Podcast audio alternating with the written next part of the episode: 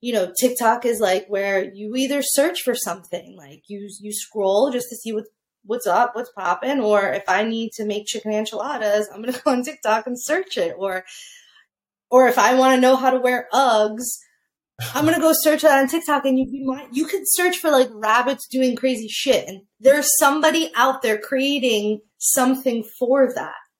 And I right. think that's the craziest part about seeing these apps and what I was saying before. There's always somebody that's going to watch whatever your crazy idea that you may think is like red boxes and it might just be like a video of different red boxes moving around but there's somebody that's going to watch it for right. whatever reason they're watching it you know right.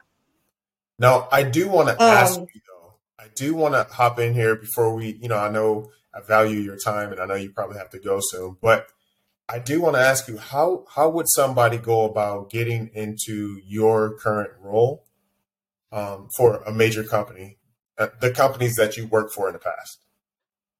Um, you know, I think that I do see that it's interesting during my I'm interviewing other places and and I think you have to know sort of what you're looking for, right? I I know I'm not exactly positive what I'm looking for in the future. I know that I want to grow. I would love to like manage people. Um, I I did an interview with somebody at a, at a company like two weeks ago, and the hiring manager was like, "We want we want a producer that produces viral moments," and I'm like, "Okay, maybe you don't get it because that person doesn't exist. Like you know that's not like like maybe you're just really old school, but like those viral moments, you don't just like say like, "Hey, guess what? This is a viral moment," and it just works. Right. You know, I think that um,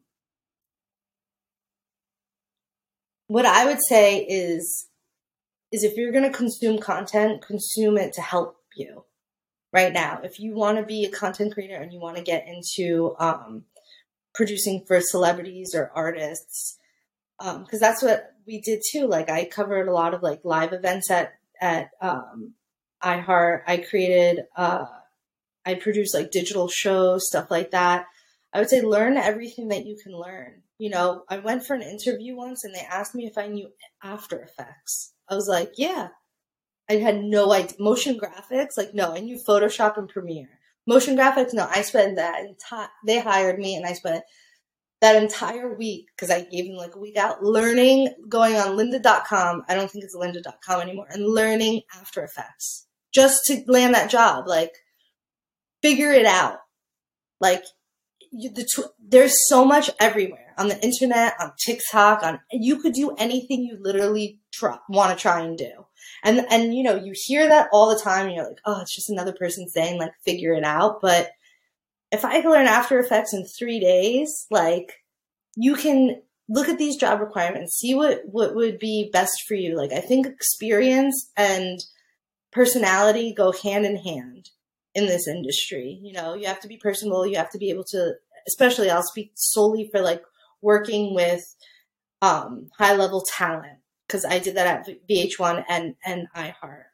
You know, not being scared. Everybody is the same. Like